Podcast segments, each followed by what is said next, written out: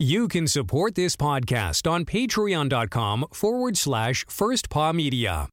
Here's to the adventure seeking dog mushers out there. The hundreds of you who stand on the runners dreaming and thinking about the northern lights. Of course, there is something else you can do if you've got something to say. Start a podcast with First Paw Media and harness your creative side. Maybe even earn enough money. Enough money to tell yourself, hey, I'm not just a dog musher, I'm a rover. I'm a wanderer. I'm a voyager. I'm an explorer. Visit firstpaw.media. Mush on over today. This is Jason Mackey. You're listening to Mushing Radio. Radio Free Palmer 89.5 KVRF presents Mushing Radio, hosted by Robert Forto. Mushing Radio is about dog powered sports, living in the Great White North, and mushing. Visit our website at mushingradio.com. Here is your host, Robert Forto. Hello and welcome, everybody. You are listening to Mushing Radio here on KVRF 89.7 in the Mat-Su Valley.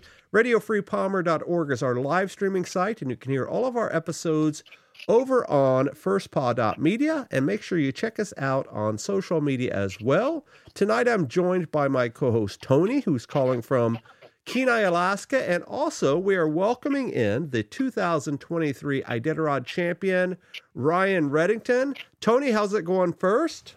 Uh, going really well. We've got snow down on the Kenai, so uh, spring is not quite here yet. It is melting quick up here in the valley, but I think uh, I think there's a couple weeks left. Ryan, how's it going tonight? Yeah, going very good. Well, thank you for joining us. If we could, can you tell us a little bit about who you are and what you're all about, please?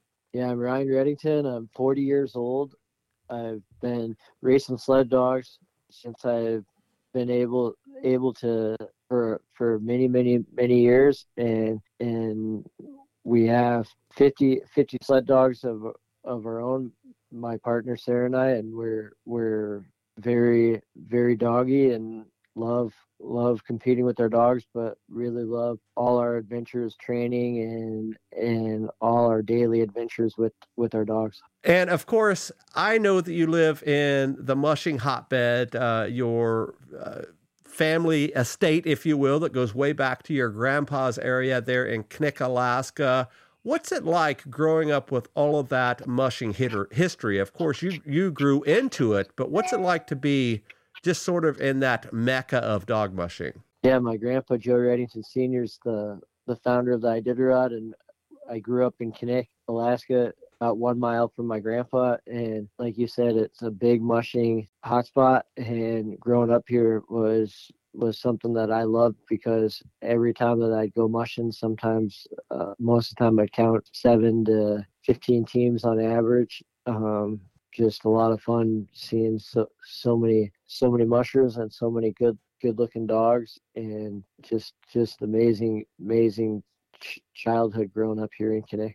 Very good. So, Toni, why don't you kick us off here with some questions? I know you and I talked a little bit about what you wanted to ask Ryan, so ask away. So, hi, Ryan. Congratulations. It's uh, really exciting to have you on the show, but more importantly, it's very exciting to uh, watch you achieve your uh, life, almost lifelong goal um, of winning the Iditarod. So congratulations. One of my questions, it came up on the insider coverage during the race. We're just going to jump right into to race talk, but um, insider kept reporting early on in the race that you had told either, I believe it was Bruce Lee, but it might have been Greg Heister who said that you were kind of unsure that this was the year that the team was going to do that. Was that just because of the trail conditions with it being so warm early on that you were concerned that the dogs just weren't conditioned for 40 and 50 degree above zero temperatures or were you kind of playing mind games and giving us a little bit of drama just to kind of keep us guessing i i was i i was having a really good race from the beginning and i knew it was a long ways to go to nome yet but i didn't want to have the the camera right on me mm-hmm. in my team the the right away and i knew if I would have told Greg Heister that I was having a race of my life um, and and a really great race that and that I thought we were going to win. I knew that he was going to run with that every time, every checkpoint, and and then when it worked because in the my favorite because I I roll in 30, 40 minutes ahead of like somebody like Pete Kaiser, and they wouldn't come over and and t- talk to me. And then as soon as Pete would come in, they were like the camera was re- first thing um, he had to do interviews and talk with talk with the, Greg and and Bruce, and so it it kind of I kind of did it to keep things dialed down, and I didn't want to jinx jinx our chances either. Um, so I was I was um, kind of like playing poker there. I love that. I love that. The other question that I have um, before I let Robert ask another one, what what's your motivation going forward? I assume that you're not going to be one of these uh, teams that's one and done. What motivates you to keep going? Because it is a, a financial uh, gamble in some way to be one of the top competitive teams. So, what motivates you going forward now that you've achieved that goal of bringing your grandfather's trophy to the family? Yeah, I, I want to bring another one. Um, so we we bought five dogs right right away. Few, few days after after we won, we we bought five dogs, and I I leased um, one of Wade Marrs's dogs that finished with them this year and and um, and have them in our program already nice. for next year. Um, so we're we're very motivated on coming back with with a really strong strong team, and Iditarod's been been my life, and I I want to continue r- racing Iditarod. You're right; it's not a one and since we won it, we're not not done. Mm-hmm. Where where I feel like it's the the beginning of a really strong many years of us competing again in the in the I, I did Iditarod. We got a younger, I'd say, uh, kind of like a younger team. We got a mm-hmm. our oldest dog this year, Splint, was eight eight years old, and uh, but everybody else is is six or younger, and a lot of a lot of three and four year olds in the team. So um, next year, I look for for many of the dogs to return for to be in the team for next year's race. If I could, Ryan, jump in here and take a step back and uh, go a little bit um, off the Iditarod trek, if we could. Uh, long long time fans know that you spend half your year down in the upper Midwest and the other half up here in Alaska. What's the reasoning behind that? Is it simple economics? Is it the ability to get to different races other than ones in your backyard? What's the reason for traveling back and forth? Yeah, it's it's a really good chance for for um, better chance I feel like to be on that lake effect snow or earlier down there to train on and and to compete.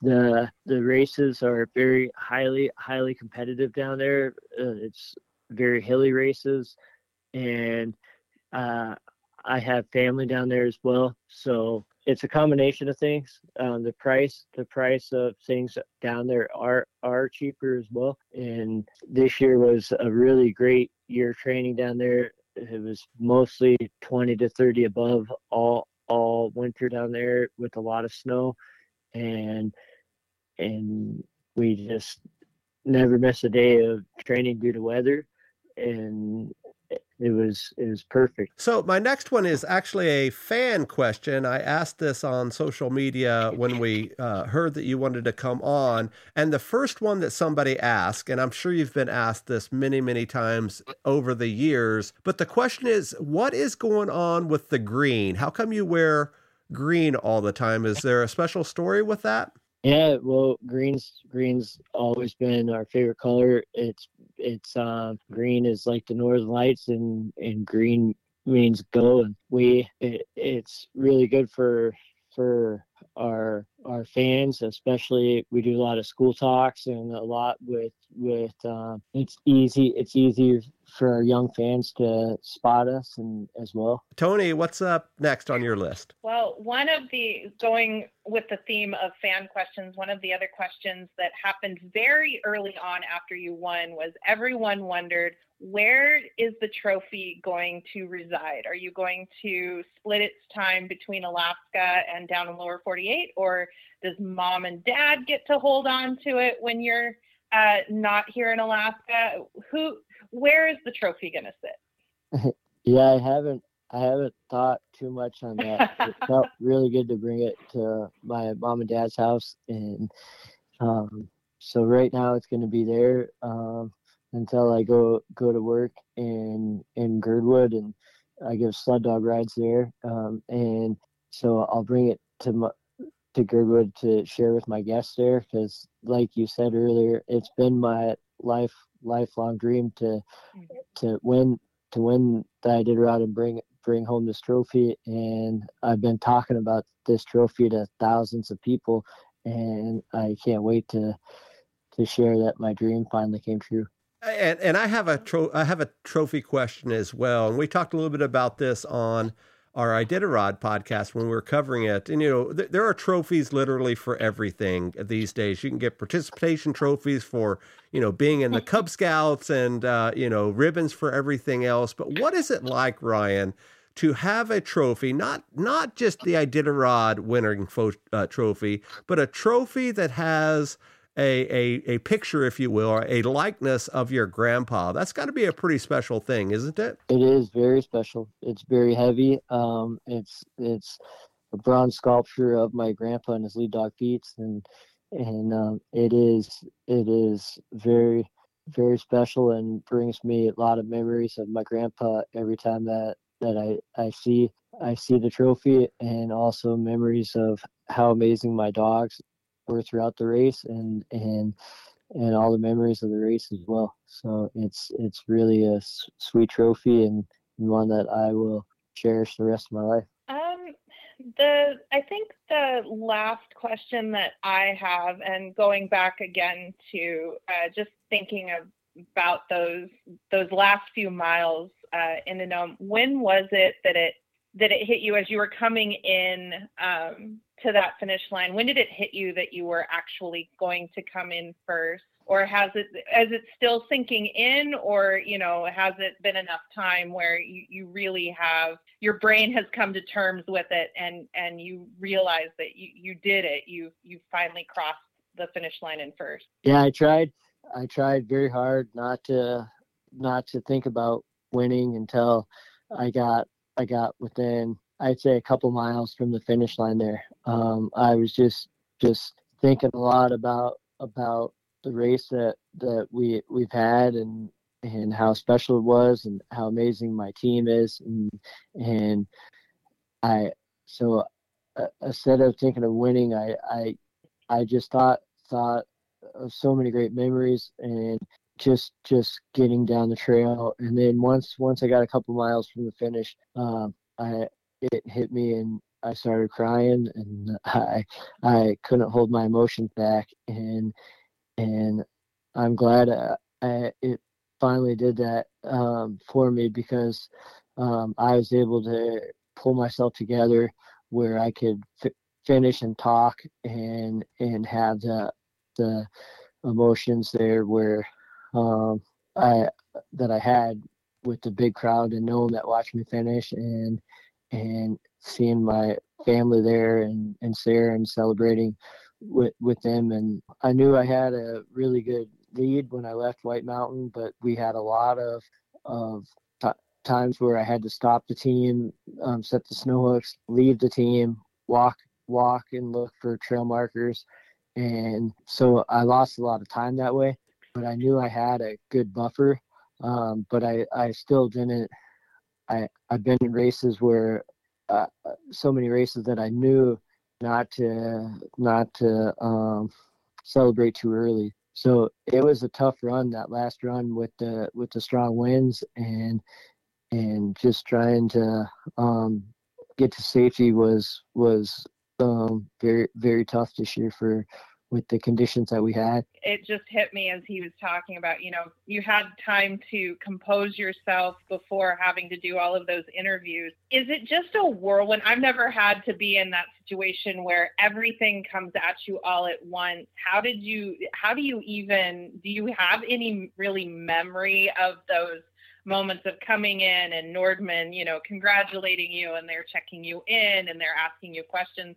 Is that just all a blur or were you able to take that in in that moment? No, I, I was able to take that in.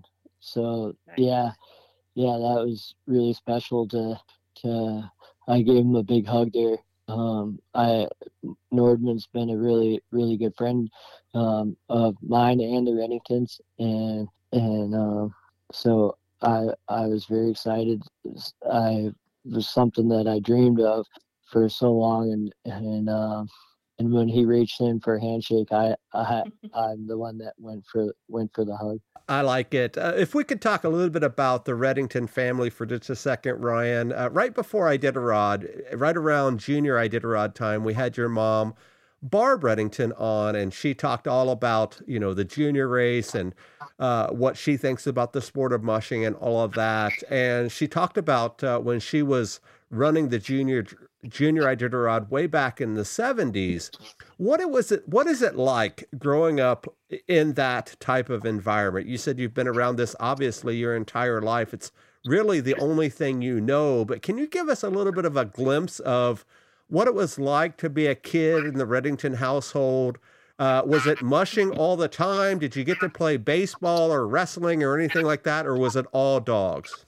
No, I got to I got to play basketball um, in school, and I participated in track. Um, but when when I wasn't, you know, doing homework and and other sport activities with school, it wasn't pressured to to race or uh, to um, be super doggy, but I I was though I was um, as doggy as I I could be. I not only like would I'd sometimes be putting on my gear, um, my cold weather gear on on the school bus, and my I knew my brother Vernon would have the team hooked up for me and and for him, and soon I'd throw my backpack in the in the sled bag, and we'd we'd start racing me and Vernon, and um, and we as it wasn't pressured on us um, but we we were as doggy as as could be growing up my dad and mom always had about 80 to 90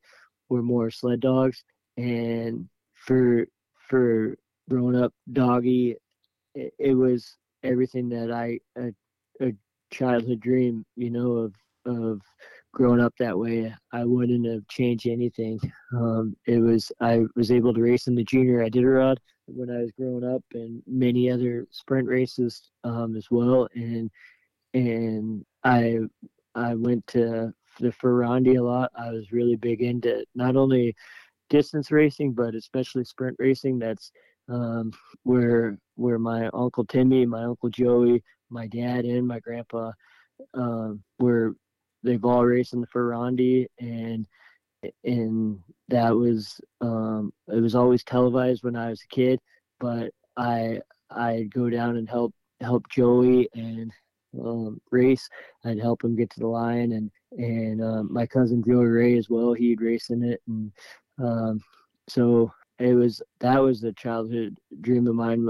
Also, I think 2011, I I was able to um, participate in it. It was either 2011 or 2012. I, I raced in the Fur Rondy and going going down Fourth Avenue with with the team of 18 sled dogs um, on a little sled. That was really special as well. And uh, I I will come back and race in the Fur Rondy uh, again um, later later on in my mushing career. Uh, I do plan on coming back and racing in it. Um, yeah, it was epic growing up with with sled dogs. Um, with there'd be times where we'd have all our everything done, and we'd either go up watch watch um, races on TV, videos, um, or um, you you didn't have to. You could just watch out the living room window and watch watch teams mush by. You know, training for the Iditarod, and it was all big teams back then too. You know, like when uh, it was the 20 dog limit of the Iditarod when I was growing up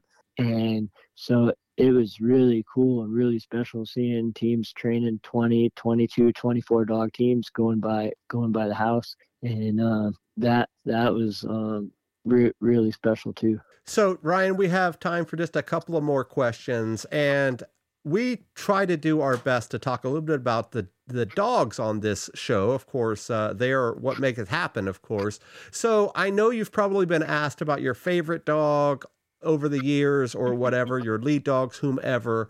But can you share a, a, story with us, Ryan, about a dog that you've had in your in your mushing career? It doesn't have to be right now, but maybe a story that you've never told in an interview. Just a quick story about one of the special dogs in, in your mushing life. Yeah, there's there's so many so many amazing dogs that I've had in my my racing. Um, what, but when I was growing up, there was a dog named Luna that was um, a really special dog because I I'd go hang out with Luna a lot. And Luna was my my grandpa Joe's lead, lead dog, and um, my my dad and mom would go down and visit with my my grandpa and have coffee or tea and and talk dogs and I'd be out there hanging hanging out with Luna and um, really really a big dog that that loved me and and um,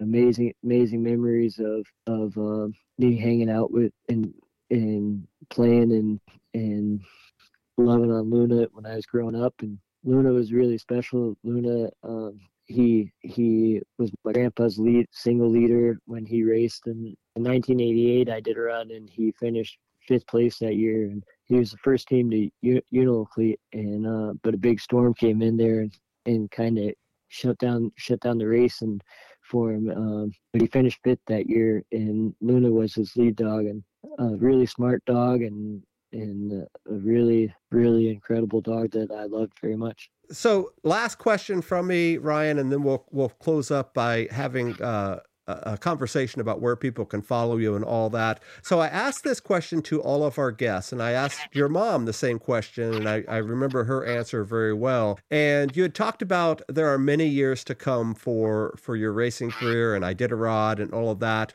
But my question is, where do you see the sport of mushing in the next five or 10 years? You know, there's lots of changes with climate and money and sponsorships and dogs and all sorts of stuff. Where do you see the sport in, in a decade or so? Yeah, I really hope that it bounces back to like it was um, 10, 10 years ago, you know, with the Iditarod having 70, 80 teams or more. Um, and I'd like like to see it um, gr- grow even more um, and and have the highest purses of uh, that we've we, we've ever had. That I see a lot of great great um, competition. You know, with junior Iditarod each year having 16 to 20 teams competing in it. Uh, I think that that's very important and on a really good side. Um, looking looking good for for for that. I think I think um, racing in the lower 48 races like the Beargrease will will get even even bigger. That's what I see. Yeah, I think the, those races down there are really showing good promise. Uh, there's there's great competition down there, and like you said, it's it's much easier to get around. It's a little bit cheaper than it is up here, and it's it's a chore. You do it every year to drive up to Alaska, whether it's for Iditarod or to do your qualifiers or whatever. I'm sure that if it's robust down there, it can easily be robust up here. So, Ryan, before we go, how can folks reach out to you? Do you guys have a website? Where are you most active on social media? Where can fans go if they have questions? RedingtonMushing.com is our web website, and Redington Mushing on Facebook. We do a lot of updates on there, and and look forward to sharing more of of our Iditarod experience this year on there as well. And we also give sled dog rides to to guests in Girdwood, Alaska, and um, and so um, there's there's ways to go mushing with the championship team and um, and ways to learn a lot about the sport and can get a hold of us through through um, RedingtonMushing.com. Very good. Well, thank you very much for joining us, Ryan. Uh, Toni, thanks for being on as well. And until next time, this is Robert from Mushing Radio. We'll see you then. Goodbye. From Dogworks Radio, this is Mushing Radio. We hope you enjoyed this episode, and we invite you to subscribe in Apple Podcasts, Spotify, Stitcher, or wherever you get your podcasts. You'll find a link on the episode notes. You can tap or swipe on the episode cover art, and you'll see some offers from our sponsors. You can support our show by supporting them.